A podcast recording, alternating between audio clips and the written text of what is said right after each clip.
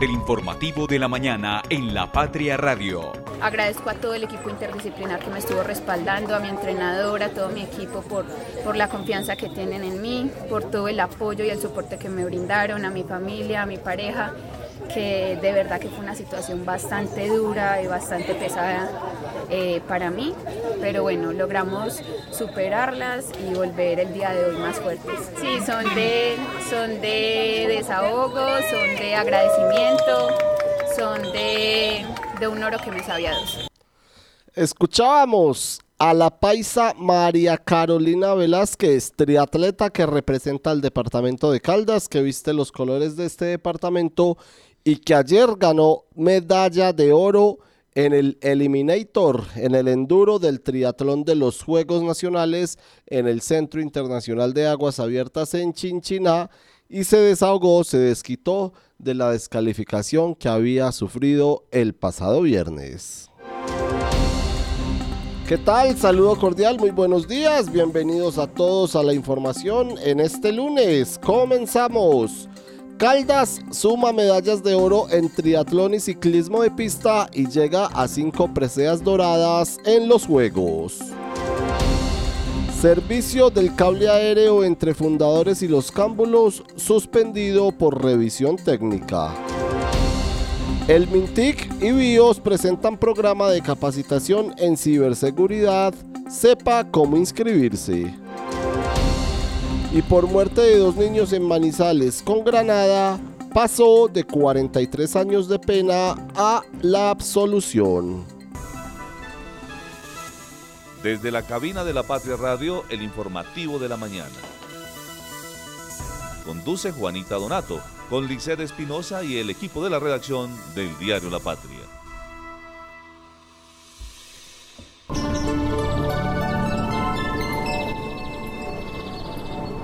Vamos a revisar las condiciones del clima en el día de hoy. Una linda mañana en la ciudad de Manizales, ya salió el sol, sí se siente algo de frío, pero se ve agradable la temperatura a esta hora en la capital caldense, donde hay 15 grados de temperatura en la ciudad de Manizales. El cielo, según nos indica acá nuestra página del reporte del clima, el cielo está parcialmente nublado, sin embargo se esperan eh, que la mañana esté despejada. Hay pocas eh, probabilidades de lluvia y si se espera que, continúe el sol, al menos en la mañana. Podría de pronto enfriarse un poco la mañana finalizando o después de las, de las 11 de la mañana y para la tarde algunas tormentas dispersas y en la noche Después de las 6 de la tarde y de las 7 de la noche sí se esperan algunos chubascos para este día, pero bueno, al parecer el clima estará, eh, digamos, más agradable hoy y no será tan fuerte como el aguacero del pasado viernes en Manizales, donde se presentaron varias emergencias. El tráfico a esta hora. 7 de la mañana, 5 minutos. Nos vamos a revisar nuestro mapa virtual. Nos vamos a observar el tráfico a esta hora en la ciudad de Manizales y observamos eh, sobre todo tres puntos eh, algo críticos o algo rojos a esta hora en la capital caldense. El primero es el ya tradicional eh, sector que comunica el municipio de Villa María con la terminal de transportes Los Cámbulos por las obras que se realizan allí.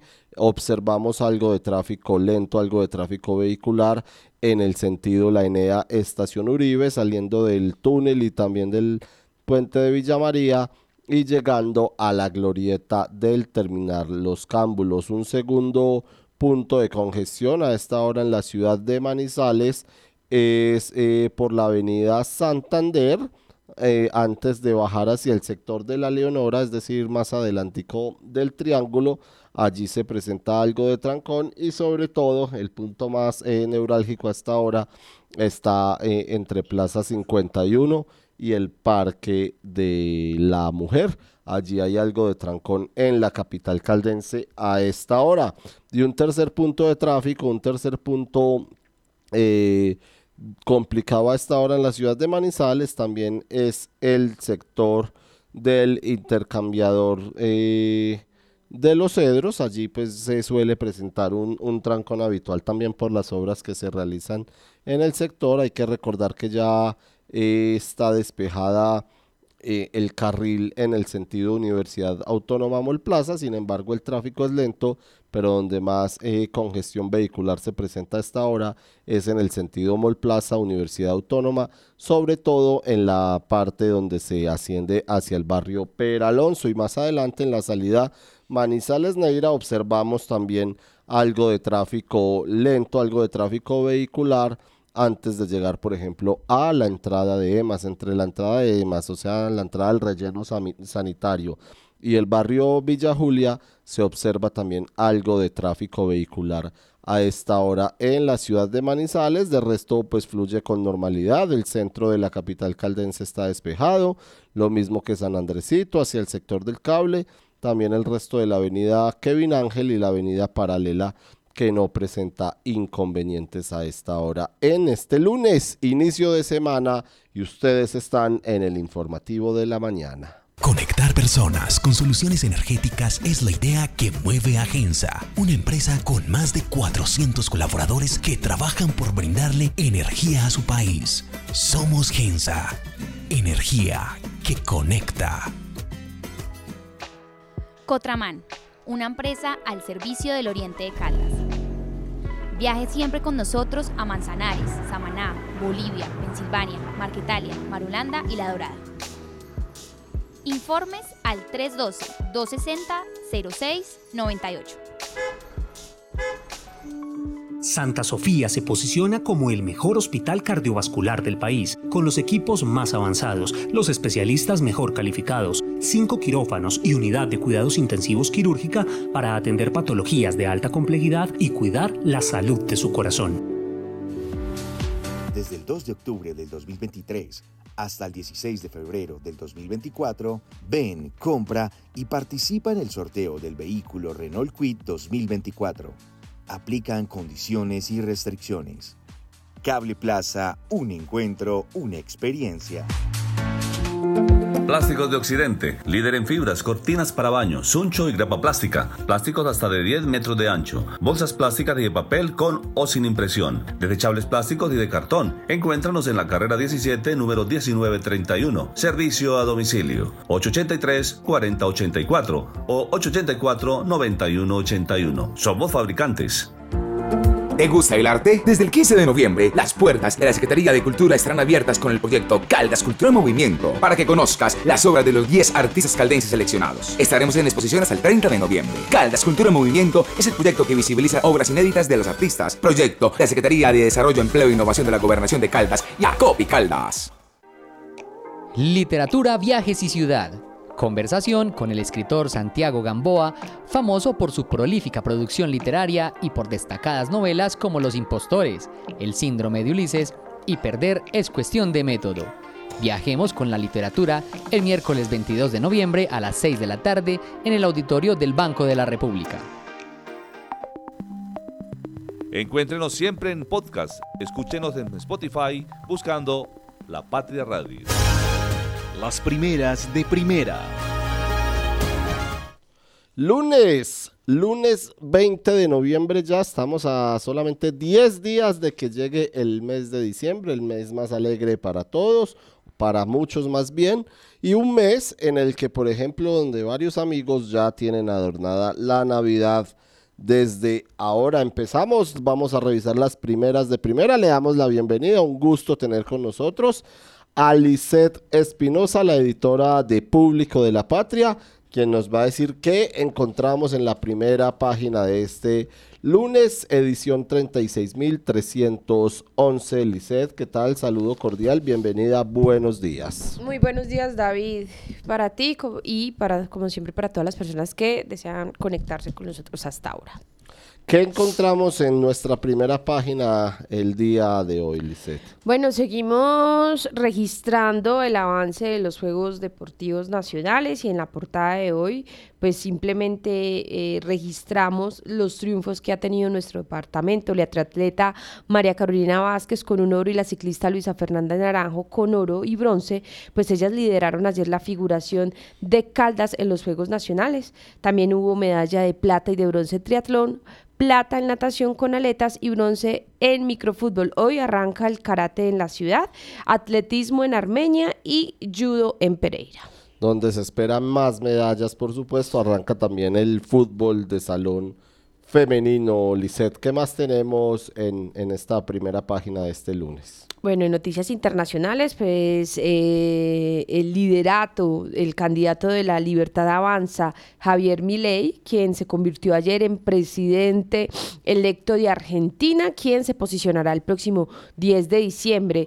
Él obtuvo la mayoría de los votos de las mesas escrutadas, derrotando al oficialista Sergio Massa, quien admitió su derrota tras los comicios. Eh, Estados Unidos, pues ya felicitó al ultraderechista y lo invitó a trabajar juntos en materia de economía, derechos humanos, democracia y combate a la crisis climática. Así es, Lisset. Argentina entonces tiene nuevo presidente. Él es el ultraderechista Javier Milei. Continuamos, Lisset. ¿Qué más pueden encontrar nuestros oyentes? en la primera página de hoy. Bueno, en tema económico, eh, contamos que la desaceleración para el tercer trimestre del año se convirtió en decrecimiento del Producto Interno Bruto Nacional con menos 0.3%. La contratación sorprendió, eh, perdón, la contracción sorprendió al gobierno que esperaba un crecimiento bajo. La industria manufacturera ah, padece caídas en la producción y en las ventas. Asimismo, empresarios y analistas piden al Ejecutivo generar confianza inversionista para repeler el fantasma de la recesión. Así es, Lizeth. Y para finalizar, ¿qué, tenemos también eh, en, en nuestra segunda fotografía y en la información judicial? Bueno, en materia judicial, pues tenemos acá la historia de la de que absuelven a un señalado de ordenar ataque con granada, en donde pues murieron dos menores de edad y también les tenemos que el torero antioqueño Juan de Castilla pues regresa a la que considera su casa tras ser presentado en el cartel de la temporada taurina de Manizales que se llevará a cabo en enero del próximo año. Ahí está, nuestra primera página del día de hoy. Los invitamos a leer 20 páginas de información para todos ustedes, con información de los Juegos Nacionales, con información internacional, con información económica, judicial, económica y demás eh, actividades para que usted se programe y se informe con la patria. La frase del día. La frase del día en este lunes. ¿Quién nos trae la frase hoy? Frederick Nietzsche. Y dice, solamente aquel que construye el futuro tiene derecho a juzgar el pasado, Lisset. Esa es la frase del día de hoy. Aquel que construye el futuro tiene derecho a juzgar el pasado. Sí, yo creo que cada uno es dueño de su pasado y de su futuro, ¿cierto? Y nadie más eh, pues puede entrarse a, a señalar eh, cómo va o cómo fue que edifica esa, esa construcción. Yo creo que cada uno pues debe hacerse su propio análisis para pues no juzgarnos, ¿cierto? Así es, así es, Lisette. El editorial. La ILC no puede perder lo ganado. La, el editorial del día de hoy nos habla de la industria licorera de Caldas y dice que es un deseo en el departamento que los últimos hechos en la industria licorera de Caldas y LC no lleven a borrar con los pies lo que se hizo con las manos y a este refrán popular se le puede agregar lo que se logró con tanto esfuerzo para posicionarla entre las primeras destileras del país. Hace menos de una década se había perdido la confianza, no era una empresa atractiva para nadie y se contempló incluso privatizarla porque atravesaba una crisis económica. El hoy senador Guido Echeverry, como gobernador de Caldas, nombró a Luis Roberto Rivas gerente de la ILC. Este inicio, eh, o este inició más bien un proceso de rescate empresarial, empresarial con logros tan destacados que hasta los sindicatos lo reconocieron. Demostró que una empresa pública puede ser eficiente y rentable y además su estrategia fue conformar un equipo técnico con gente capacitada y blindar la licorera con nuevos estatutos y un gobierno corporativo facultado para protegerla de actuaciones irregulares o improvisaciones. El editorial de este lunes también nos dice que muy importante sería escuchar a quienes integran hoy el gobierno corporativo de la industria licorera de Caldas sobre la salida del exgerente Andrés Elías Borrero, declarado insubsistente a su cargo por el gobernador Luis Carlos Velázquez, y también sobre la renuncia de Mauricio Vélez a la gerencia comercial por motivos personales, además de la salida de otros profesionales y técnicos que ejecutaron el esquema que recuperó la empresa. Si era un recurso humano formado y con buenos resultados, había que conservarlo, complementa el editorial y nos dice que todas las salidas se han atribuido a intereses políticos y esto significaría que fracasó la figura del gobierno corporativo, donde además del gobernador o su delegado están personas de otros sectores. Como destacado tenemos que ni el gobernador Velázquez ni el electo Henry Gutiérrez pueden permitir el menor asomo de duda en los procesos de la licorera, no pueden ser inferiores con los caldenses y su empresa más importante que adoptó desde entonces un plan de modernización tecnológico, un sistema de información claro, innovó productos para ampliar la cobertura del mercado nacional e internacional y duplicó el porcentaje de ventas, transformó su cultura organizacional para dirigir la labor de un trabajo colectivo, además de que mejoró el relacionamiento con los sindicatos, puso en marcha una economía circular en su producción y definió una política ambiental. Por eso dice el editorial, nada de esto puede echarse al traste. Si la decisión es mantener ese plan inicial, pero además mejorarlo y crecer, la licorera seguirá dando utilidades y podrá transferir a la gobernación más recursos para inversión en el departamento, por ejemplo, de los 13.300 millones de utilidades entre 2012 y 2015, las transferencias fueron de 7.750 millones de pesos y del 2016 a mediados del 2022 con 335 mil millones de utilidades permitieron transferir 191 mil millones de pesos. Finaliza el editorial de este lunes diciendo que es un negocio muy rentable con mucho dinero de por medio si se maneja bien, si se cuida lo logrado y sobre todo se mantiene tan lejos de la politiquería y de intereses personales. Ese es el gran riesgo. Conectar personas con soluciones energéticas es la idea que mueve a Gensa, una empresa con más de 400 colaboradores que trabajan por brindarle energía a su país. Somos Gensa, energía que conecta.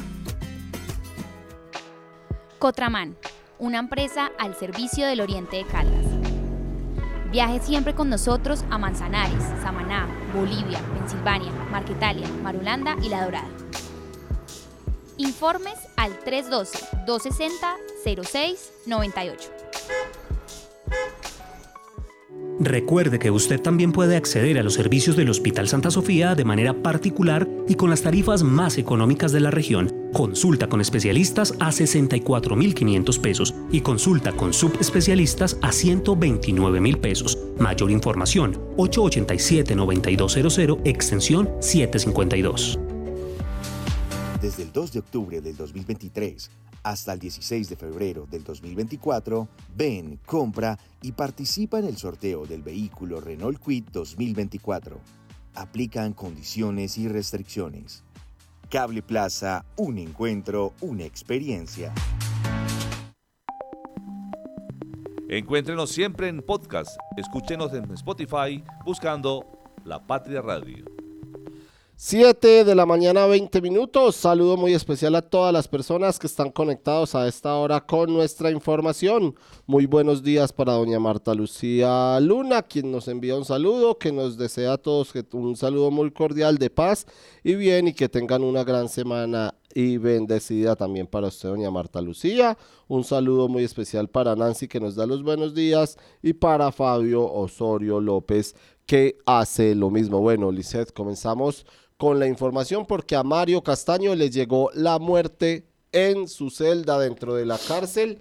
Eh, falleció Mario Castaño, el político caldense del Partido Liberal de las marionetas a los 52 años de edad. Falleció el sábado el ex senador pacoreño Mario Alberto Castaño Pérez, condenado a 15 años y 11 meses de cárcel como el confeso líder de la banda Las Marionetas. El dictamen inicial es que eh, pereció un infarto fulminante dentro de su celda en la cárcel La Picota en Bogotá y Mario Castaño el 15 eh, de febrero de este año tuvo eh, síntomas relacionados con un infarto.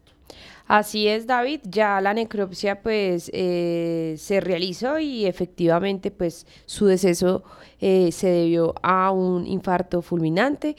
Eh, ya el cuerpo fue entregado a sus familiares y se espera que pues sea trasladado a Manizales donde pues en primera instancia se realizarían sus exequias. Mario Alberto Castaño Pérez pues tenía 52 años y recordemos que él es hijo de Ramón Elías Castaño Aguirre y María Eilen Pérez estaba casado con Gloria Lucía Betacun Cifechelli, con quien tiene dos hijos, Manuel Felipe y Juan David. También tenía unión marital, de hecho, con Daniela Ospina Loaiza. Es contador o era contador público egresado de la Universidad de Manizales, con especialización en finanzas de la Universidad Autónoma y también eh, tenía eh, diplomas de un convenio con el Tecnológico de Monterrey, esto en México. En su trayectoria pues laboral se desempeñó en la gobernación de Caldas como jefe de la cotización de, eh, de, cotizaciones, de compras y auxiliar de contabilidad. En Empo Caldas como jefe de contabilidad y presupuesto y también en su ejercicio político fue electo representante a la Cámara para el periodo 2014-2018 y senador para los periodos 2018 y 2022 y el segundo periodo 2022-2026. Estaba en la picota desde el 7 de junio de este año, perdón, del año pasado, cuando el CTI lo detuvo a la salida del Congreso. Ante la Corte Suprema enfrentaba otros cinco procesos. El más reciente, con indagatorio a principios de año, era por enriquecimiento ilícito de servidor público por hechos cuando fue representante a la Cámara por Caldas. Recordemos que Mario Castaño pues fue el líder y la cabecilla de la red de, corrupción, pues las marionetas y por esto pues eh, ya van 44 personas procesadas o condenadas por eh, robar al Estado. Eh, y bueno, él llevaba pues...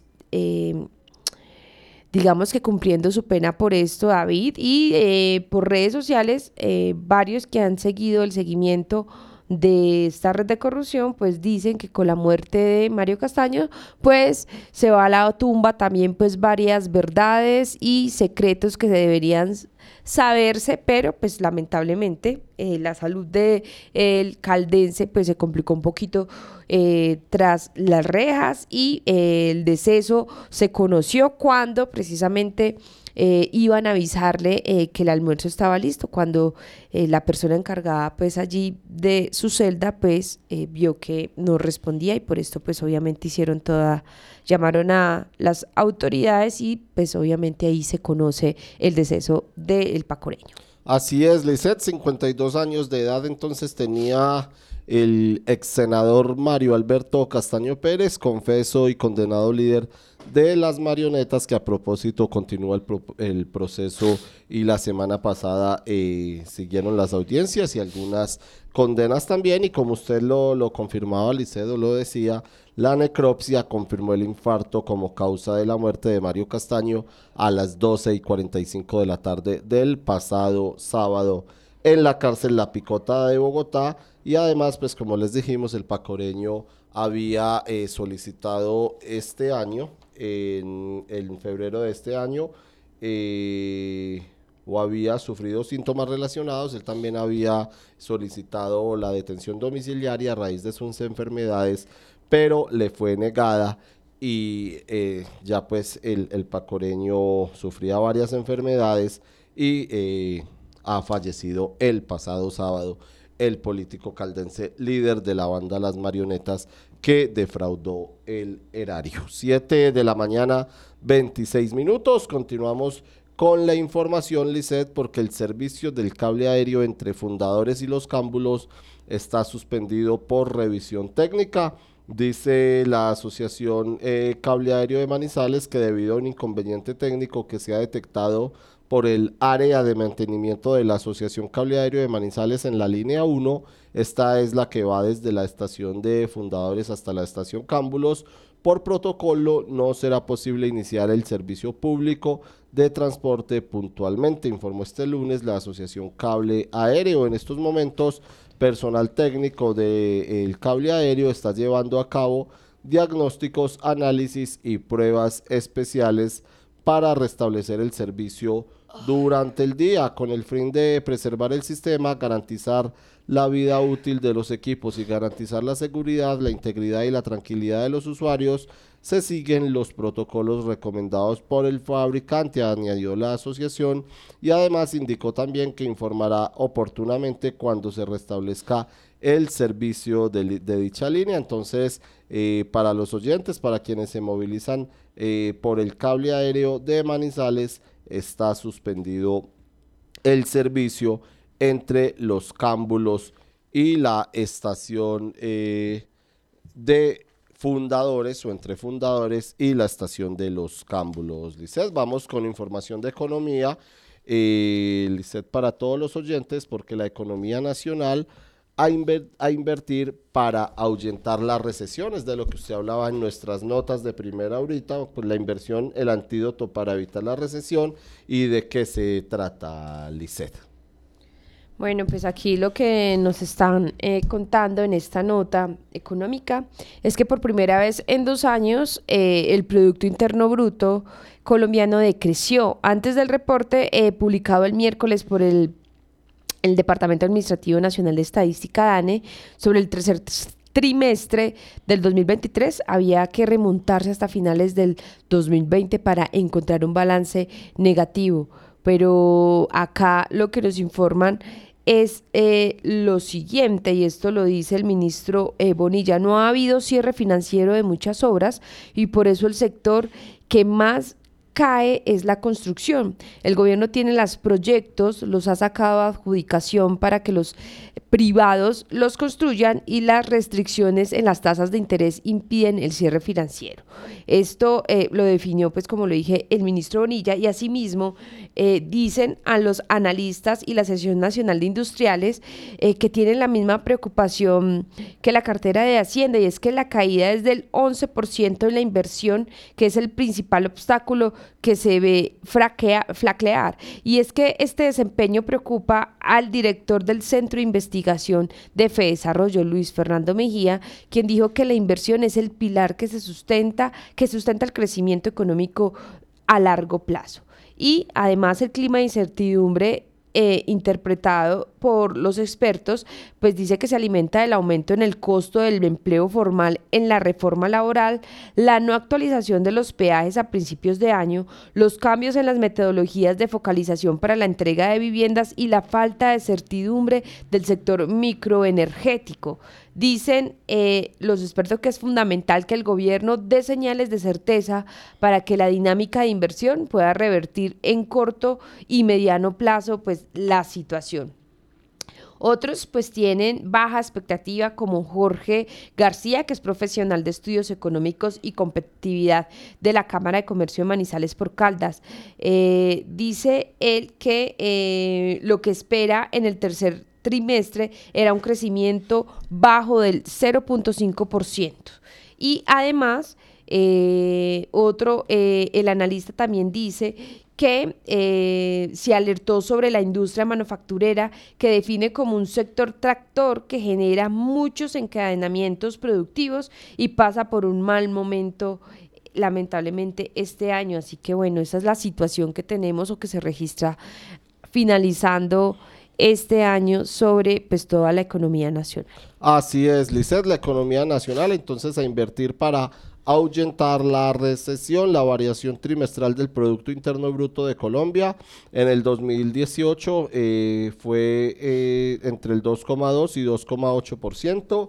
En el 2019, esto es en cuatro, eh, en los cuatro periodos trimestrales del país, fue entre el 2,8% y el 3,4%. En el 2020, también año de pandemia, eh, fue entre el 1,1 y el 1,1%, pero en ese 2020 eh, la eh, variación trimestral del PIB descendió en, sobre todo en los meses más críticos de la pandemia hasta el menos 15,7%, luego al menos 9,7%, y posteriormente al menos 3,6%. Eh, esa fue la, el descenso del, la, la, variación trimestral. En el 2021 ya empezó a recuperarse en el 1,1%, alcanzó a subir hasta el 17,5%. 6%, finalizó en el 10,8%, el año pasado, el 2022, se mantuvo en del 8,5% y subió al 12,6% y finalizó el año en el 2,9%. Y este año ya eh, ha venido descendiendo, está en el 3% y, en, y actualmente, como usted lo decía, Lisset, en el menos eh, 0,3%. 3% la variación trimestral. Los invitamos también a que encuentren en, nuestro en nuestro periódico de hoy, en la sección balance, un poco más sobre este tema económico. Continuamos con la información y ahora nos vamos para, eh, o regresamos acá en la ciudad de Manizales y nos vamos para BIOS. ¿Por qué nos vamos para BIOS? Porque el MINTIC y BIOS presentan un programa de capacitación en, en ciberseguridad. ¿De qué se trata?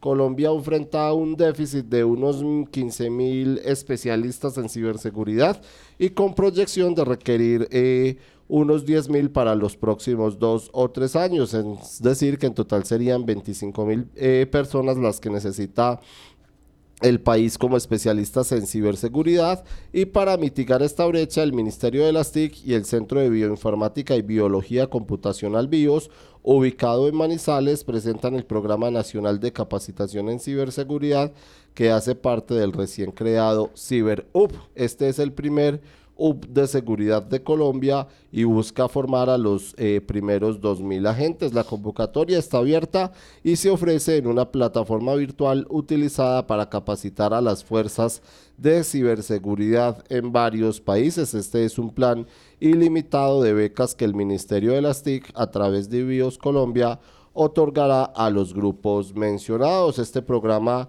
eh, se divide en varias categorías para abordar diferentes niveles experienciales y necesidades, ciber, ciberexpertos, también ciberlíderes eh, TI, como tecnologías de la información, ciberprofesionales, eh, ciberprofesores, ciberestudiantes, y este es un plan limitado de becas del Ministerio TIC a través de BIOS que otorgará a los grupos mencionados. Los cupos son limitados, por lo que las personas interesadas deben inscribirse de manera inmediata en eh, ciberu.co slash formación y mantener informados sobre la convocatoria y sus avances a través de redes sociales eh, de BIOS, mantenerse informados ahí en BIOS y en CiberUp como Facebook, Instagram y LinkedIn destinados para tal fin. Por eso, don Kevin Campiño, vamos a escuchar a Paula Arias, ella es la directora ejecutiva de BIOS, quien nos amplía la información.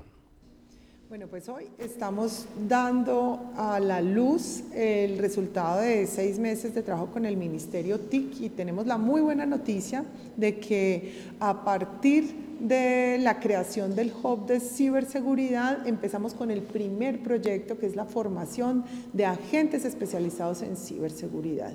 Realmente el ministro eh, ha, dado en el blanco eh, entregando, digamos, a los colombianos la oportunidad de formarse en una cosa que es la ciberseguridad, donde hay una industria supremamente importante que se está desarrollando en el mundo y que en Colombia hoy, el día de hoy, está requiriendo cerca de 15 mil agentes que el país no tiene y que se calcula que para los próximos dos o tres años se van a necesitar 10 mil más.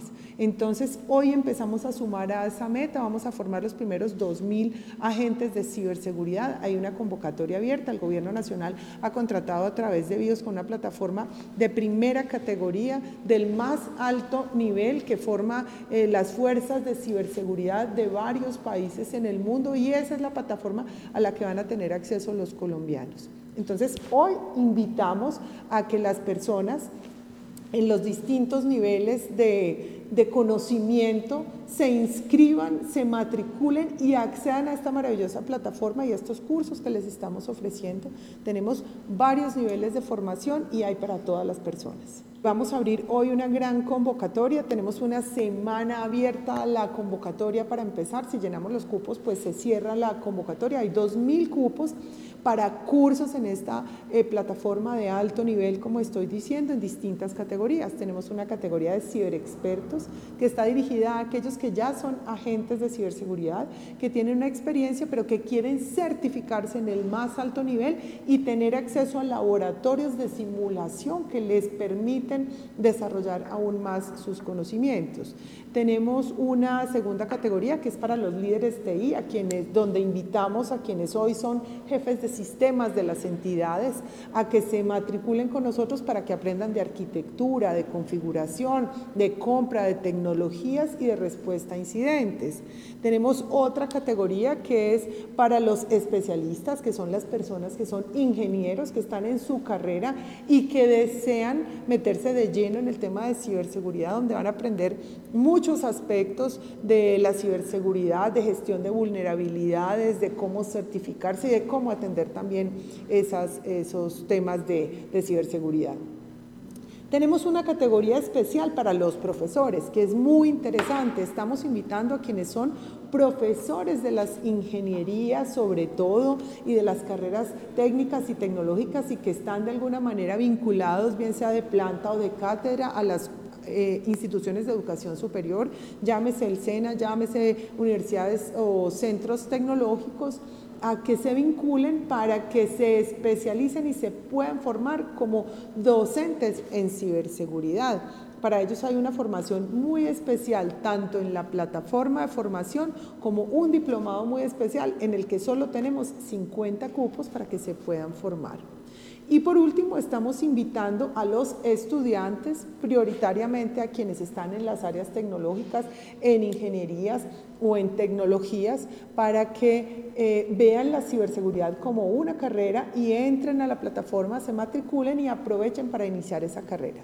Tenemos una última categoría muy especial dentro de los estudiantes eh, la ciberseguridad es una carrera que se puede iniciar a cualquier edad y hay un espacio para quienes escogieron una carrera que hoy no los llena o no les da oportunidades laborales o no les permite desempeñarse en lo que quisieran y que de pronto quisieran dar un giro a sus vidas buscando una nueva ocupación. Los invitamos a que vean la ciberseguridad como una posibilidad de desarrollo económico para ellos y para sus familias y que hagan dentro de esta categoría de eh, ciberaficionados unos primeros pinos para que entren, miren ese mundo y si les gusta, continúen en esa carrera donde hay oportunidades de empleo, oportunidades en empresas multinacionales, eh, oportunidades de desarrollo, incluso oportunidades de trabajo desde casa para empresas internacionales que están requiriendo hoy cerca de 2 millones de agentes, se buscan en el mundo entero. Así que empleo sí hay y el país a través del Ministerio TIC y a través de BIOS está invitándolos a formarse. No quiero dejar de lado eh, que este es un proyecto también eh, que tiene el respaldo de la gobernación de Caldas, que a través del Parque Tecnológico y el Hub de Ciberseguridad está contribuyendo decididamente a la formación de estas personas los deportes. Un solo corazón, un solo corazón.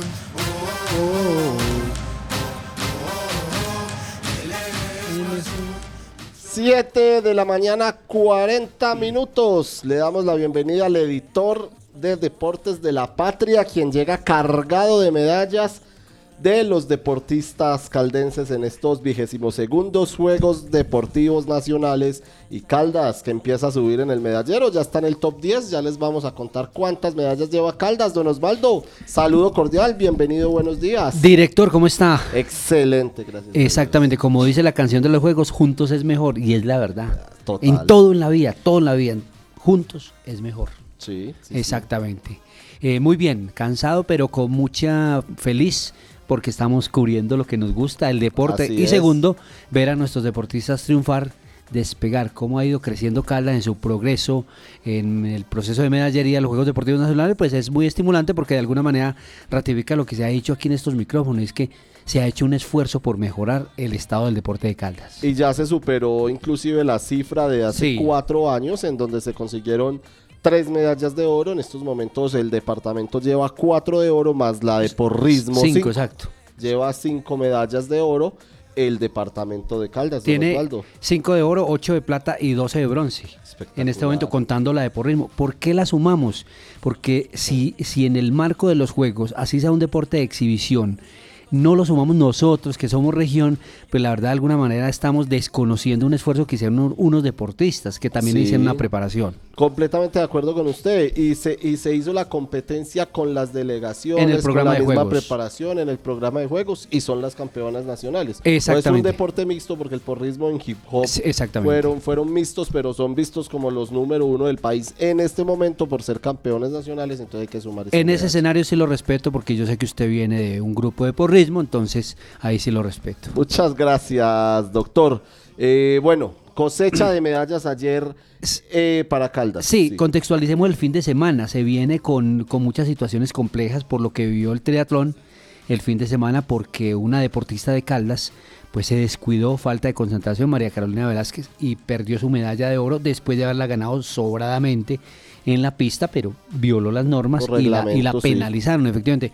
Y Carlos Javier Quinchará, que era el otro favorito en masculino, representando a Caldas, tuvo un problema mecánico. Hay una parte de la bicicleta que se llama la guaya, que es efectivamente se le reventó y no tuvo cómo arreglarla porque allá no tienen ningún tipo de asistencia tecnomecánica. Y ahí se perdieron las dos medallas de oro que estaban programadas en triatlón. Pero después, ayer, este deporte se recuperó, ganó, recibió cuatro medallas, ganó tres en competencia, le hicieron reconocimiento a, a, A una del viernes. a una del viernes exactamente, pero ayer María Carolina, María Carolina Velázquez ganó su medalla de oro en individual en Eliminator y en esa misma prueba en femenino Mayra Vargas obtuvo la medalla de Bronce. de bronce y eh, Juan. José Giraldo efectivamente logró la medalla de plata porque allí también hubo novedad.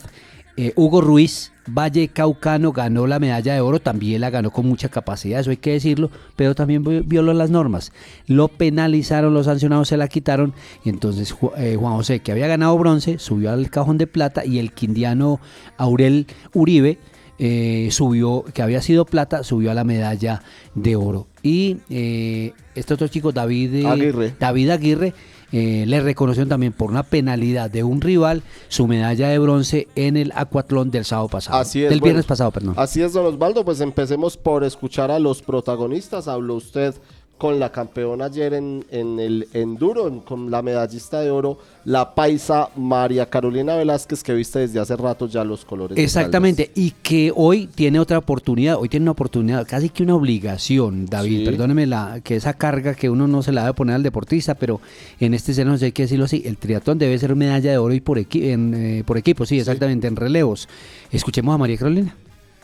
Agradezco a todo el equipo interdisciplinar que me estuvo respaldando, a mi entrenador, a todo mi equipo por, por la confianza que tienen en mí, por todo el apoyo y el soporte que me brindaron, a mi familia, a mi pareja, que de verdad que fue una situación bastante dura y bastante pesada eh, para mí, pero bueno, logramos superarlas y volver el día de hoy más fuertes.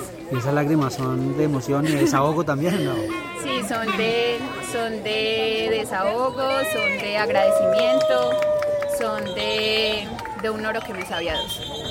¿Qué significa este oro en estos Juegos Nacionales? De verdad que es muy simbólico porque, bueno, así el día sábado no haya adquirido una medalla, a mí nadie me quita eh, la satisfacción de haber cruzado esa meta de primeras, la carrera que realicé a pesar de la adversidad que, sube- que tuve con las fallas técnicas en el ciclismo. Entonces, bueno, eh, muy contenta de poder estar hoy, el día de hoy, demostrando todo lo que se había trabajado. ¿Qué pasó ese día? Eh, bueno, tuve dificultades en, en el ciclismo, eh, desde la parte técnica, se, se me cayó la cadena, eh, se me enredó en el centro y bueno, tuve que parar, eh, reorganizar toda la situación y bueno, tenía al frente una muy buena ciclista, Dianita, la chica del Valle, que es muy buena. eh, me sacó una gran diferencia en el ciclismo y bueno, logré en la carrera a pie remontar, pero tuve una descalificación por cruzarme unos conos por el lado equivocado. No corté recorrido, solo que crucé unos conos por un pedazo de los conos por el lado que no era y eso eh, me dio una descalificación. Eh, pero bueno, ya el día de hoy pudimos sumar este. Sí, esto solo es retribuir eh, una apuesta que le hizo Caldas a usted, ¿no? Sí, claro que sí, ellos confiaron en mí, me apoyaron, confiaron en mí, me apoyaron, apoyaron todo este proceso que veníamos realizando desde hace tres años y medio, cuatro años. Y bueno, gracias a todo el apoyo y el soporte que ellos me han brindado es que he, podido lograr todo lo que, lo que he llegado a, a- a- a lograr. sí, así. Claro, gracias. 7 de la mañana, 47 minutos. Ahí estaba María Carolina Velázquez, que suma ya la medalla de oro y actual subcampeona panamericana también. Exactamente, y el contraste lo de, reiteramos lo de Ca- Carlos Javier Quinchará, que no pudo ni el viernes y ayer tampoco. Ayer le costó Fue muchísimo, fue perdiendo, fue perdiendo, fue perdiendo posiciones. Y a- tuve la posibilidad de conversar con él. eh, y me dijo que no, no había estado en, en su día. Y eso pasa. Puede que tenga la condición, pero a veces se levanta uno, como dicen en el ciclismo, con la pata que no es, que, le duele las piernas y eso fue lo que sucedió ayer. Así es, eh, hablamos también con Mayra Alejandra Vargas en, en el, el informe que usted hacía la semana anterior, es de las medallistas o de los deportistas de Caldas que más medallas ha sumado en las eh, diferentes ediciones de los Juegos Nacionales y en este ya lleva bronce y plata, o plata y bronce. Exactamente, y es el reconocimiento a una deportista que tiene 35 años, que ya es madre y que, que cuesta, esa cuesta y ahí se mantiene. Porque uno ya ve a Lina Raga, ve a otras deportistas de, contemporáneas de ella y que no tienen el, el ri- el ritmo de ella. sí, sí, sí, está más Está- quedadas. ¿La escuchamos? Sí, señor. Bueno, Mayra Alejandra Vargas, medalla de bronce para Caldas en el Eliminator Enduro. Bienvenida, ¿qué significa? ¿Qué siente después de ese tercer puesto? Bueno, mucha alegría porque quería estar en el podium y pues ahorita la, la felicidad pues dobla porque mi compañera está ahí de primera, entonces ese 1 y 3 para Caldas me llena de mucha emoción, de mucha satisfacción. Eh, descansamos por fin porque es fruto del trabajo que hemos venido realizando. Entonces, no, muy contenta y agradecida con todos por el apoyo, por la realización de estos juegos, por todo el desarrollo que tuvimos durante el año, ese acompañamiento de la Secretaría del Deporte, de la Gobernación, de nuestro entrenador, de nuestras familias. Entonces, muchas gracias a todos ellos también. Ese himno que sonará en el podio, decías el viernes que lastimosamente no lo pudo cantar por lo que pasó. Ahora Ay, que se sí. siente. Sí, el viernes no se pudo escuchar, yo quería escuchármelo pues a, a costa de, de Caro, ahorita ya por fin ella lo va a hacer sonar y, y yo también pues obviamente orgullosamente caldense también me va a llenar de mucha emoción y mucha alegría. Mayra, y finalmente, ¿cómo se dio la carrera? Tuviste un inconveniente en la bici en un momento, llevaba dos del Valle siempre pegadas. ¿Cómo las, cómo las sacó y cómo llegó por ese bronce? Sí, desde el primer triatlón ah, estaba ahí como tan cerca de ese, se- del segundo puesto, tan cerca y a la vez como tan lejos, pero bueno, tuve ese inconveniente en la primera transición, se me vuela la bicicleta, se me pierde la zapatilla, eh, llevaba, creería que por ahí 30 segundos de ventaja y eso me lo descontaron y me metieron 20 más, entonces casi fueron 50 que perdí. Bueno, la supe sortear, controlarme y ya dije, bueno, estoy muy lejos de, ese- de esa plata, pero vamos a pelear el bronce, que también la carrera de atrás estuvo bastante pesada, muy competitiva. Volví, volví, cometí un error en, en la tercera transición de la bicicleta. Bueno, volví, lo sorteé y ahí, y ahí pudimos estar entrando tercero. Felicitaciones, Mayra, muchas gracias. muchas gracias. 7 de la mañana, 50 minutos, don Osvaldo. ¿Usted qué? drama que vivió Mayra. Mayra hace cinco años aproximadamente dio positivo en un control al dopaje y un, y un positivo involuntario, es decir, que la ingesta la sustancia que entró a su organismo fue involuntario. Eso se lo reconocieron los organismos internacionales. Ella demandó al laboratorio porque consumió una vitamina que tenía una sustancia que no le advirtieron que la contenía, demandó y ganó la demanda, incluso le dieron una indemnización económica, pero eh, no fue fácil, no ha sido fácil la carrera de Mayra. Por lo visto, en, en las pruebas de ayer, eh, María Carolina Velázquez y la vallecaucana Diana Castillo, al menos en las competencias, un paso adelante. Y Mayra un poco más atrás, eh, regulando y, y combatiendo fuerte con las otras. Impresionante la carrera que vivimos ayer porque Sí. eh, se cae incluso en el segundo giro. eh, bueno, sí, en el segundo giro para completar el segundo circuito. El Eliminator son nata- natación, ciclismo y atletismo. Y hay que hacer los tres circuitos en tres veces. Cier- perdón, sí, las Sí. tre- los tres segmentos en tres veces. Eh, eh, entonces se cae, pierde el ritmo, pierde la rueda y finalmente termina recuperándose. Y me atrevo a decir que si falta un poquito más de terreno, quizá tiene otra mejor posición. Eh, ella misma lo dijo, alcancé a, alcancé a perder 50 segundos, los recuperó y de verdad que ve- ver ese podio para Caldas es muy bueno. Y también la otra, la otra medalla para el equipo caldense de triatlón fue con Juan José Ríos. Juan José Giraldo. Giraldo, perdón. sí. Una grata sorpresa, ¿sabe? Una grata sorpresa porque eh, sí, los tienen ahí, han ido, son muchachos que van progresando y son de esos deportistas, mire, Pablo Felipe Marén, Salomé Pérez, eh, Jerónimo Gallo, eh, estos deportistas jóvenes, Juan José Giraldo, David Aguirre, son esa camada de deportistas. María Clara Lopera. María Clara medalla son de deportistas que está trabajando Caldas para el 2027, que vienen o que por lo menos vienen detrás de estos que trajeron de atrás y los que repatriaron, porque tenemos que hablar de Jonathan Restrepo, que es por ejemplo uno de los deportistas, fue el primer deportista que repatrió Caldas, eh, de Antioquia, corría con Antioquia, de Pácora, por eso le dice Pácora, y viene, se pone la camiseta de Caldas y mire cómo está emocionado. Se va a correr a Europa esta semana, vuelve el, el próximo año a correr el World Tour con el Eolo Covita, creo que se llama el equipo. Espectacular, espectacular. Escuchemos también a Juan José Giraldo antes de que eh, se conociera que había o que obtenía la medalla de plata. Estaba feliz con el bronce que obtuvo en la competencia ayer. Bueno, Juan José Giraldo, bienvenido a la patria y doble medalla de bronce hasta ahora en el triatlón de estos Juegos Nacionales. Sensaciones, ¿qué siente? Eh, bueno, no, la, la verdad, es una satisfacción muy grande de- del trabajo realizado, muy contento con, con estos dos bronces hasta el momento y pues esperemos tener unos buenos resultados en lo que queda de carrera. ¿Cómo fue esta prueba de hoy? ¿Qué tal en, en esas tres sesiones? Eh, bueno, la primera natación fue un poco difícil, eh, varios golpes pues al, al inicio de la natación, como es lo normal en el triatlón. Eh, y luego un ciclismo pues que intentamos hacerlo mejor para el equipo. Eh, y luego al final pues vi una posibilidad de pelear por la medalla de bronce para Caldas y pues decidí tomar las riendas e ir por ella. ¿Cómo fue eso precisamente? ¿Sintió que le podían llegar desde atrás? Los, el oro y la plata les llevaban una buena ventaja y usted se reguló. ¿Cómo, cómo fue? Eh, bueno, la verdad sí, el, el oro y la plata pues ya llevan una diferencia significativa eh, y traté pues de, de regular y, y mantener la posición que, que, que teníamos y, y llevarla hasta la meta. ¿Y ahora el relevo? Eh, sí, pues esperemos eh, cómo se conformará el relevo, esperemos eh, poder estar ahí, lo más seguro y, y, pues poder disputar y dar la mejor representación para, para Cali. Gracias y felicitaciones. Muchas gracias. 7 de la mañana, 54 minutos, don Osvaldo, y las buenas noticias para Caldas continuaron en el Exacto. de pista. Y anoche, como antenoche, nos sorprendieron desde Cali, con, eh, desde el velódromo Alcides Nieto Pateño, con la medalla de Luisa Fernanda Naranjo. El sábado le correspondió a Jonathan Restrepo y ayer fue Luisa Fernanda Naranjo que ganó la, meda- la medalla de oro.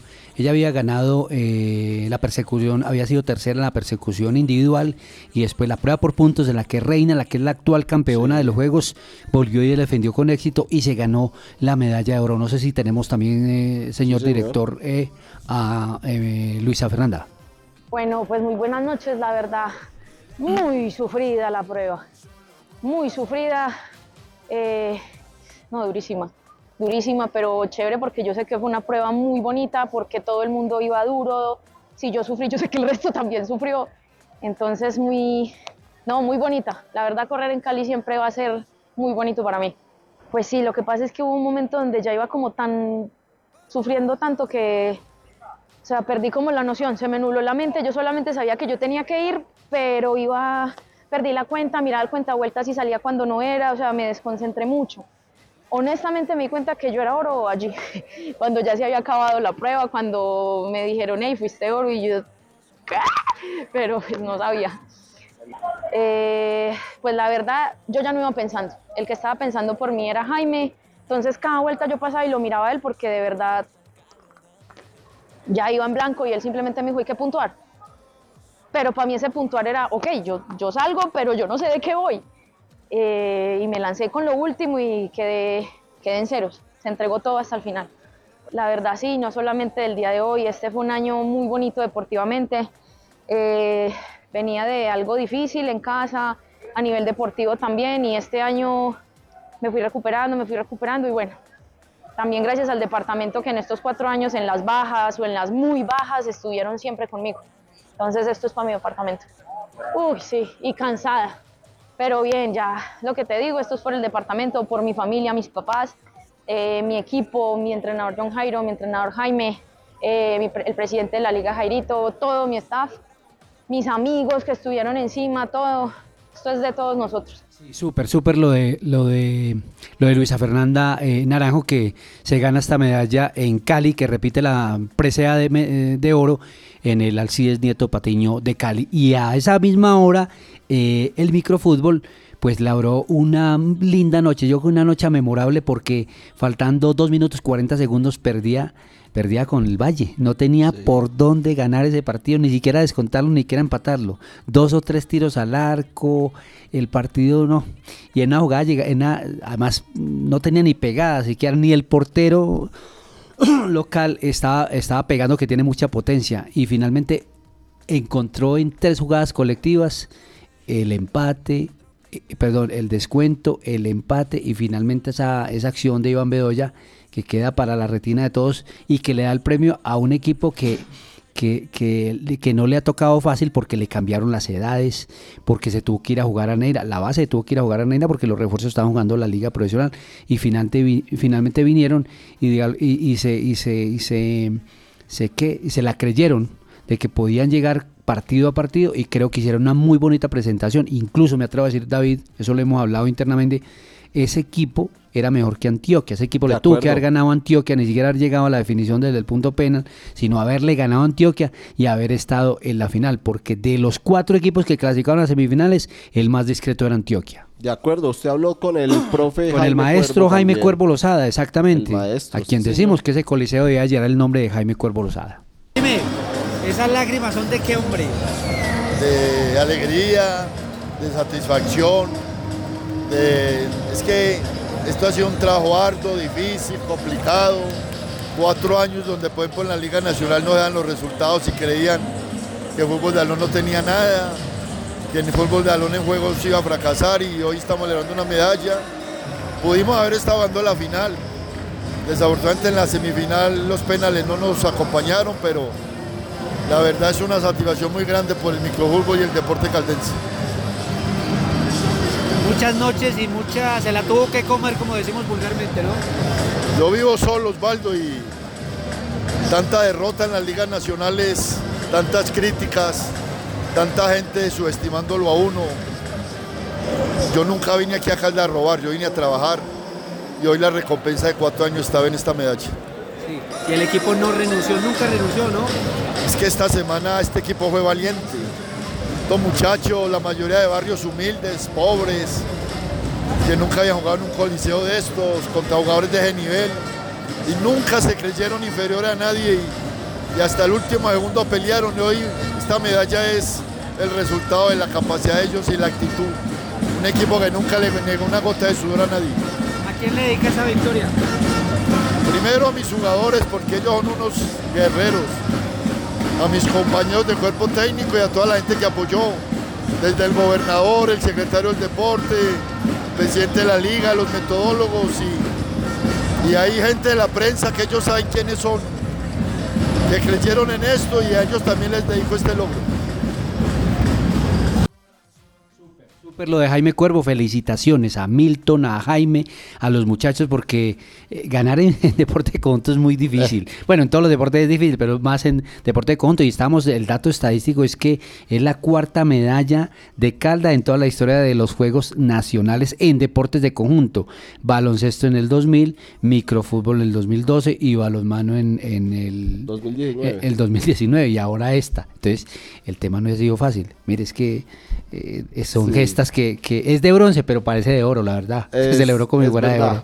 Mire, y se cerró anoche la programación y la jornada de Caldas con la medalla de plata para María Clara Lopera en actividades subacuáticas. En Pereira se está disputando. Las de piscina se disputan en Pereira porque el próximo martes, o sea mañana, estaremos en Chinchiná. Sí, es mañana. Exactamente, sí, David. Eh, en los 200 metros superficie eh, ganó la medalla de plata María Clara. Espectacular, don Osvaldo. Y finalmente, para dejarlo continuar Mire. trabajando, señor, ¿qué agenda deportiva tenemos para hoy? Exactamente, no estamos trabajando, no se preocupe David, que si quiere estamos aquí hasta las 9 hablando de Así deporte, no tengo ningún problema. podríamos seguir sin Tenemos ningún el guiño de nuestro director eh, máster, que es Don Kevin Campiño. Mire, a las 12 y 30 empieza el karate, arranca el karate, toda la semana arranca el karate. Y ya tenemos dos bien. aspirantes a medalla de oro, así de sencillo. Y no es meter presión, sino hablar de, de, de favorito. Andrés Felipe Rendón, subdirector de los Juegos, compite hoy en comité menos de 60 kilos. Y la otra es Sofía Cárdenas. Eh, Sofía Cárdenas, que la, digamos, si hay algún karateca favorito a ganar medalla oro, se llama Sofía Cárdenas. Abanderada del departamento de Caldas. en la Exactamente, abanderada que acaba de ganar medalla en los Sí. World, eh, los World eh, eh, Combat. eh, los, eh, sí, en los, los Sí. deportes de, com- de combate y hizo una muy buena preparación. Hoy también pues continúa la esgrima, continúa el patinaje de velocidad, esgrima en el Coliseo de la Universidad de Caldas, patinaje de velocidad en el patinódromo del Bosque Popular que quedó muy bonito, pues, que todavía seguramente le faltan muchas cosas, pero que quedó muy bonito. Y por fuera, atento, por fuera está el judo, eh, el judo empieza hoy en Pereira.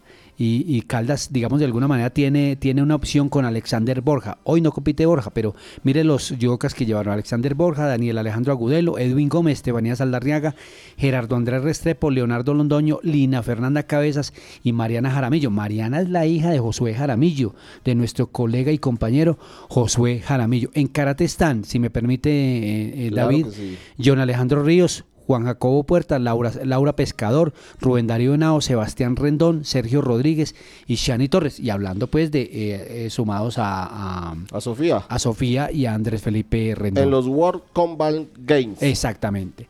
Y debuta el atletismo también. Atletismo en Armenia, judo en Pereira, atletismo en Pereira. En atletismo están Ana Juliet Nieto, Brigitte Mayorga, Henry Cañas, Jonathan Serra, Juan Guillermo Osorio, Juliet, eh, perdón, Dayana Mendieta, Kelly Tatiana Ortiz, Liceline Hernández, María Isabel Ortega, Sara Vargas, Sergio David Rodríguez y Valentina Hurtado. Ayer, por ejemplo, los equipos, para que llegamos con la agenda, David, perdóneme, eh, los equipos de ajedrez ganaron su primera partida. Genial. Porque la primera, ayer y hoy es la competencia eh, por equipos. Perdió el equipo de balonmano con el Quindío.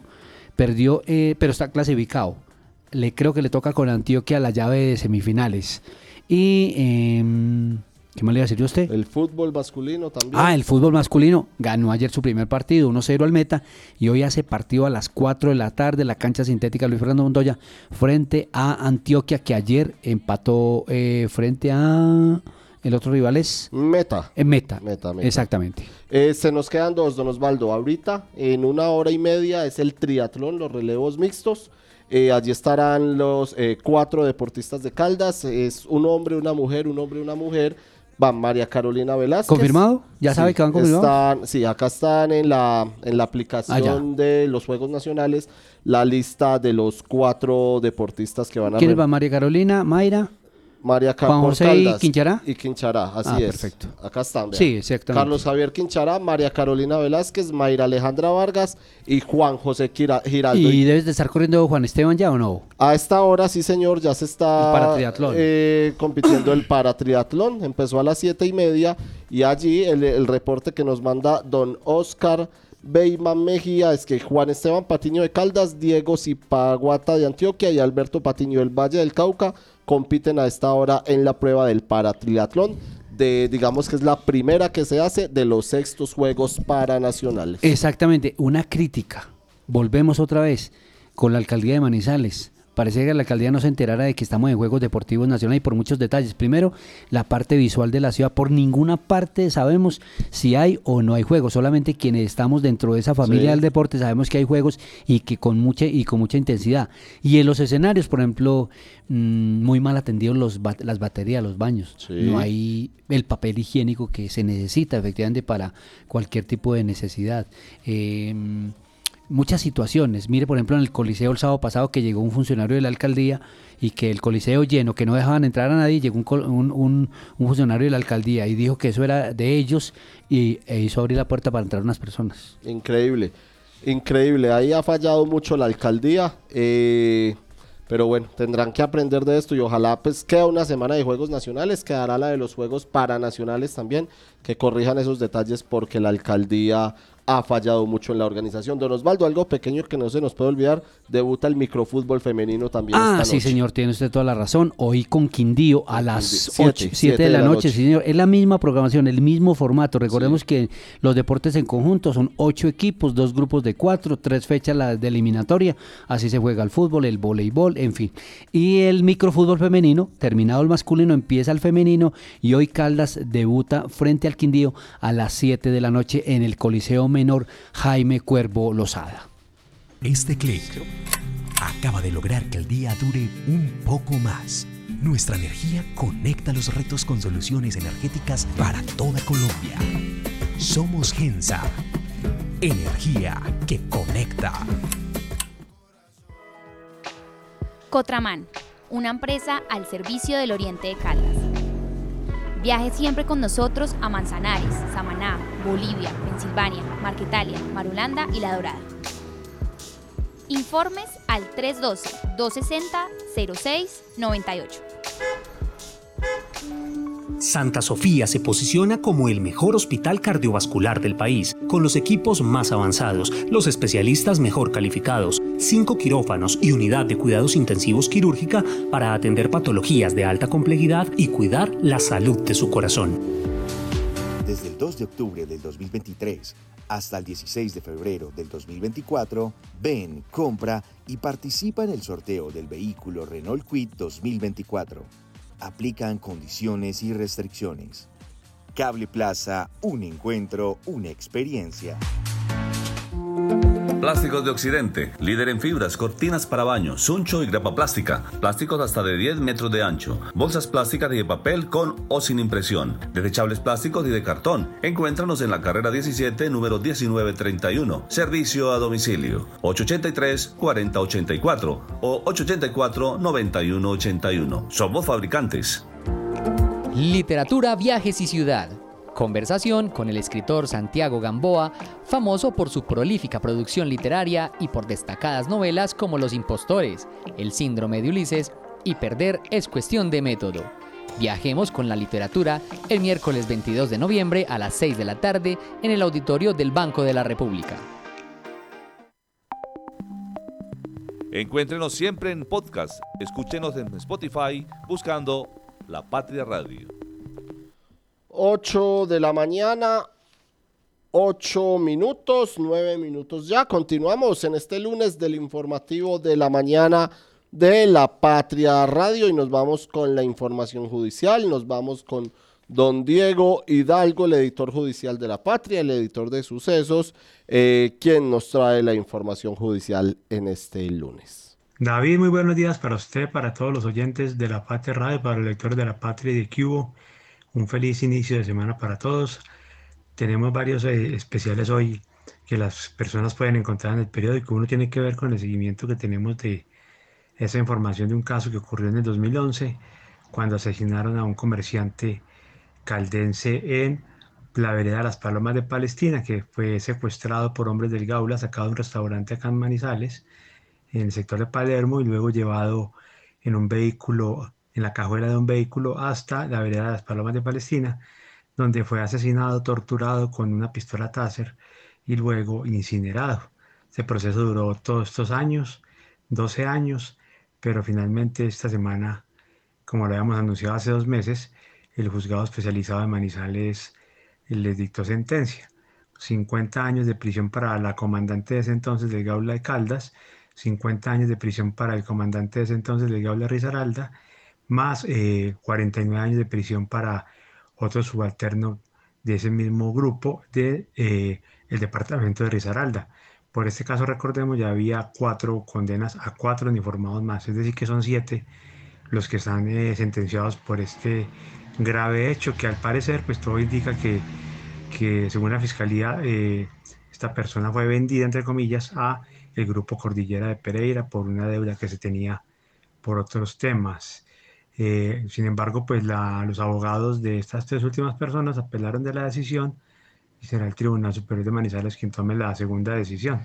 También la Procuraduría apeló de la decisión. Ahí pueden encontrar como toda la información eh, resumida de lo que fue ese caso, de lo que dijo el juez en su sentencia y de las condenas que se han dado en este proceso.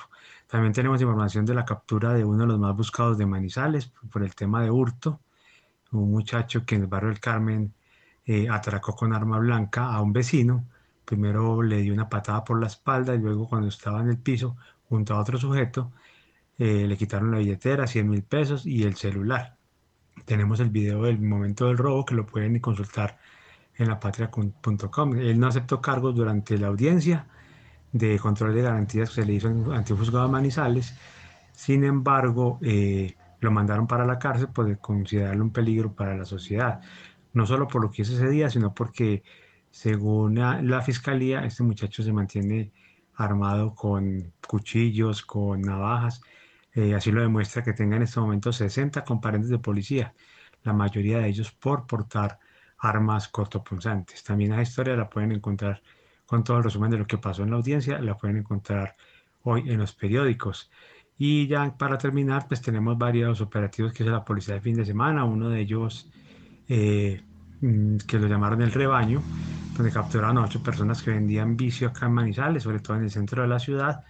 En audiencia, eh, cinco fueron enviados a la cárcel, tres quedaron libres vinculados al proceso.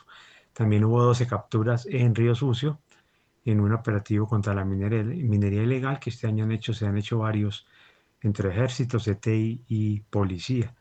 Ahí les contamos también los detalles de este caso y más otros temas de decomisos de droga en carreteras que hizo la policía de carreteras y temas variados, la caída de un alero en el centro de la ciudad que dejó lesionado a un adulto mayor, se lo pueden encontrar en la web de la patria. Y pues tenemos obviamente eh, la noticia de la muerte del ex senador caldense María Alberto Castaño Pérez con las reacciones de lo que fue este deceso en la cárcel La Picota de Bogotá donde está recluido, estaba recluido, perdón, y eh, lo que pudo haber pasado, los problemas de salud que presentaba y por el que había pedido detención domiciliaria que se le había, sido negada desde febrero pasado. Esto es todo por hoy. David, eh, un saludo para usted, para todos y nos hablamos nuevamente mañana.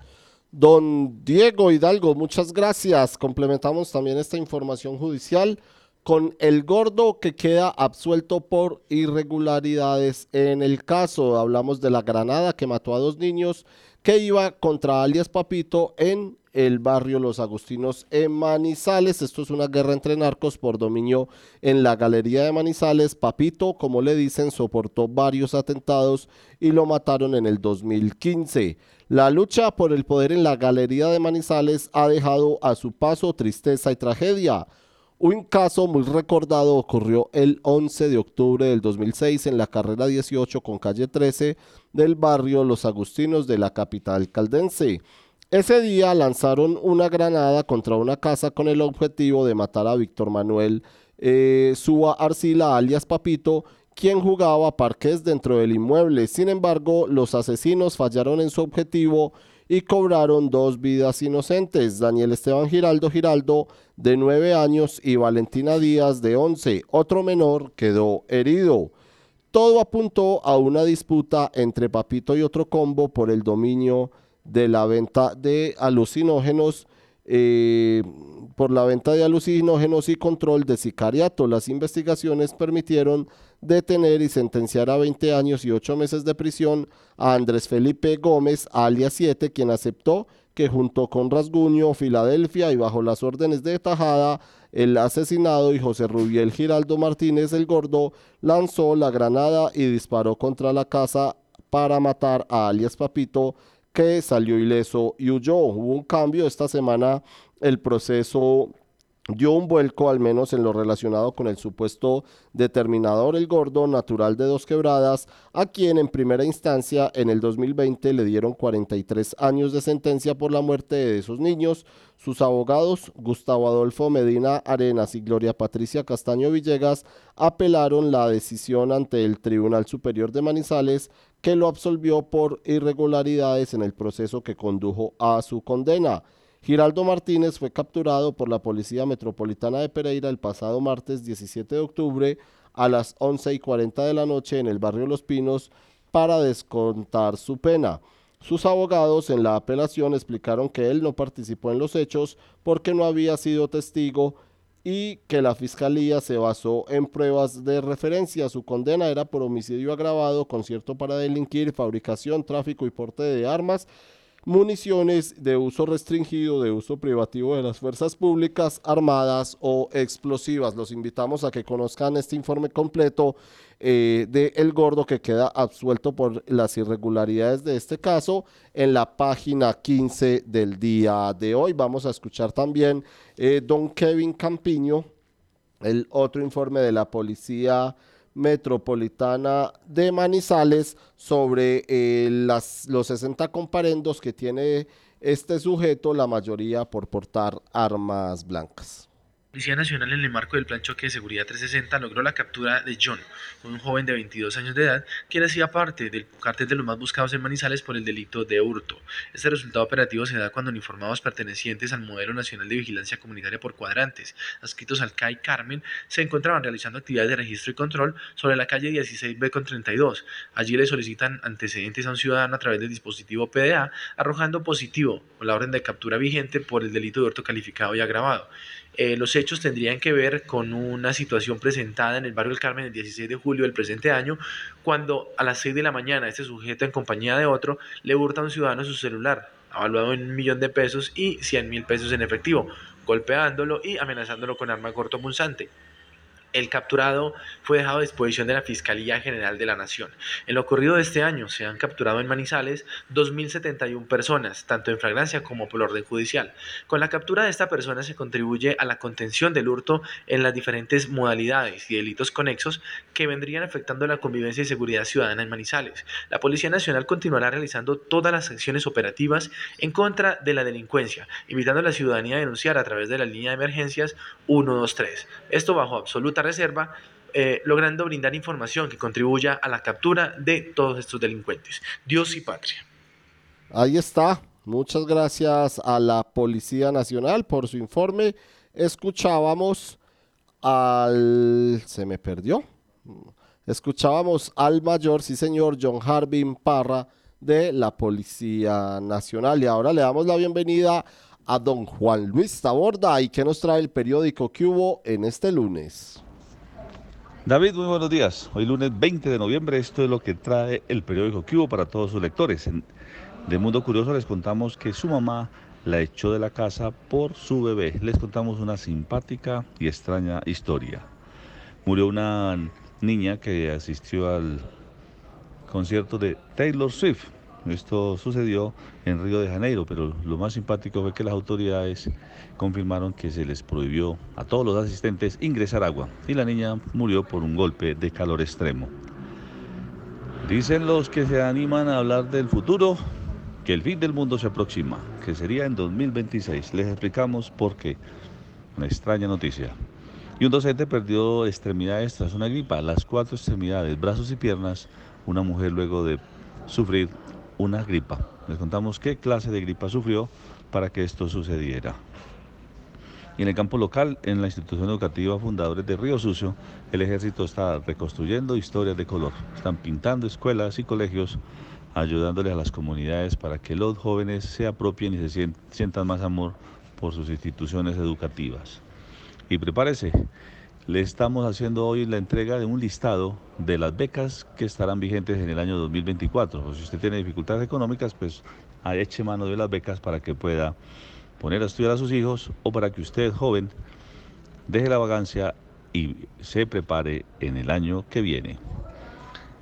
Y el programa 100 ciudades era uno de los programas nuevos que tiene, o ayer planteó exactamente Gustavo Petro, el presidente de los colombianos, buscando renovación de viviendas y una nueva apuesta para empezar la construcción.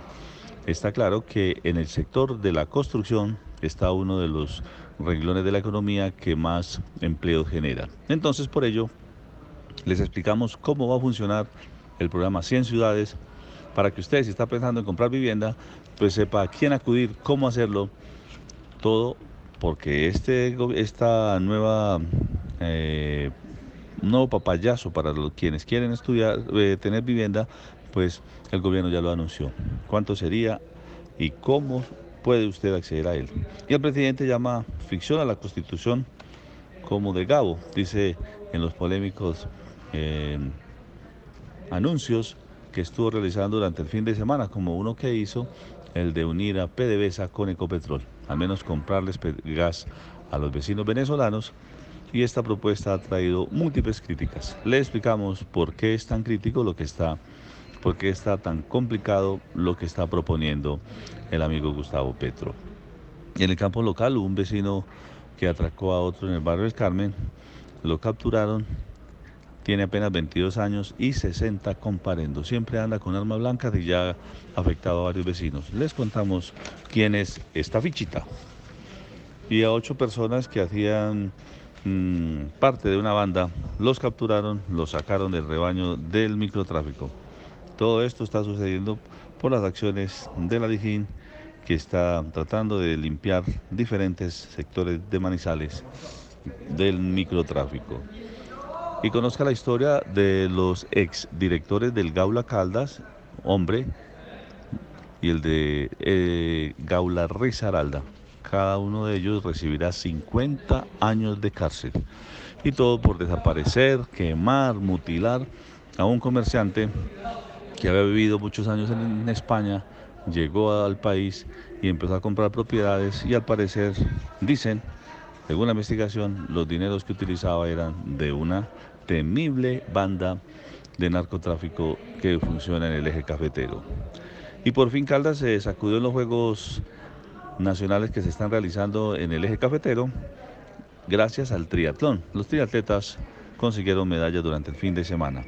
Lo mismo que el ciclismo y el microfútbol que ayer vibraron en el Coliseo Menor Ramón Marín Vargas. Y uno que ganó también fue el equipo de fútbol le ganó un gol por cero al representativo de Meta. Todo esto y más en el periódico Cubo que hoy viene cargado con una información muy útil para todos sus lectores. Y David ya sabe, si usted va por la calle y quiere estar bien informado, solo es que pida Cubo. Cubo, don Juan Luis Taborda, muchas gracias por su información. 8 de la mañana, 24 minutos ya. Ahora nos vamos para el plano internacional porque hay nuevo presidente en Argentina. Él es Javier Milei, el nuevo capitán de un barco a la deriva las elecciones en Argentina. El candidato de la ultraderecha argentina venció al peronista Sergio Massa en los comicios de ayer. El candidato oficialista a la presidencia argentina, como les decimos, Sergio Massa, reconoció anoche su derrota en el balotaje que dio el triunfo a su oponente, el líder de la Libertad Avanza, que es la ultraderecha, Javier Milei, quien será gobernante del país a partir del próximo 10 de diciembre. Al cierre de esta edición, la diferencia entre el candidato eh, libertario y el oficialista se estabilizó en torno a los 11,5 puntos con el 99% eh, por ciento del escrutinio efectuado en los comicios celebrados ayer para decidir el futuro del mandatario argentino. Según la Dirección Nacional Electoral, Milei es el presidente electo con un 55,69% de apoyo. Esto representa 14.319.272 votos frente al oficialista Sergio Massa, que obtuvo un 44,30% del respaldo, que significan 11.384.014 votos. Los resultados no son lo que esperábamos. Me he comunicado con Javier Milei para felicitarlo y para desearle suerte porque es el presidente que la mayoría de los argentinos eligió para los próximos cuatro años, dijo Massa ante seguidores congregados a las puertas del búnker oficialista en la capital argentina. Desde lo local, el presidente de Colombia, Gustavo Petro, eh, lamentó en, que en Argentina haya ganado la extrema derecha y sostuvo que la elección de Javier Milei como próximo presidente es una noticia triste para América Latina. Ha ganado la extrema derecha en Argentina, es la decisión de su sociedad.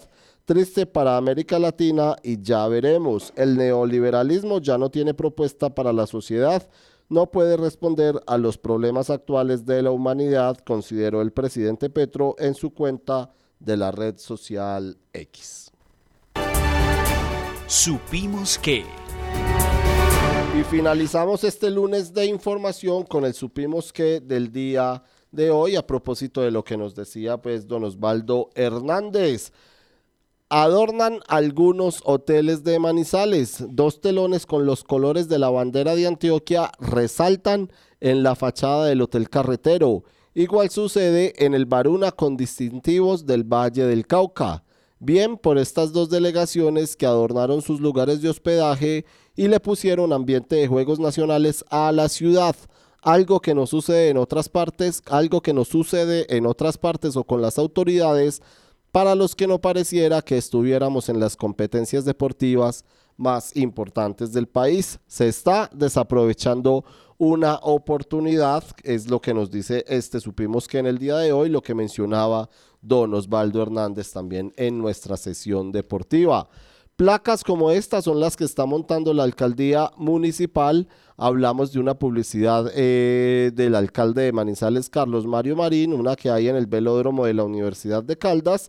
Eh, y las está montando la alcaldía de Manizales en sitios donde han hecho algún tipo de obra, destacando que son ejecuciones de Carlos Mario Marín como alcalde y su eslogan Manizales avanza.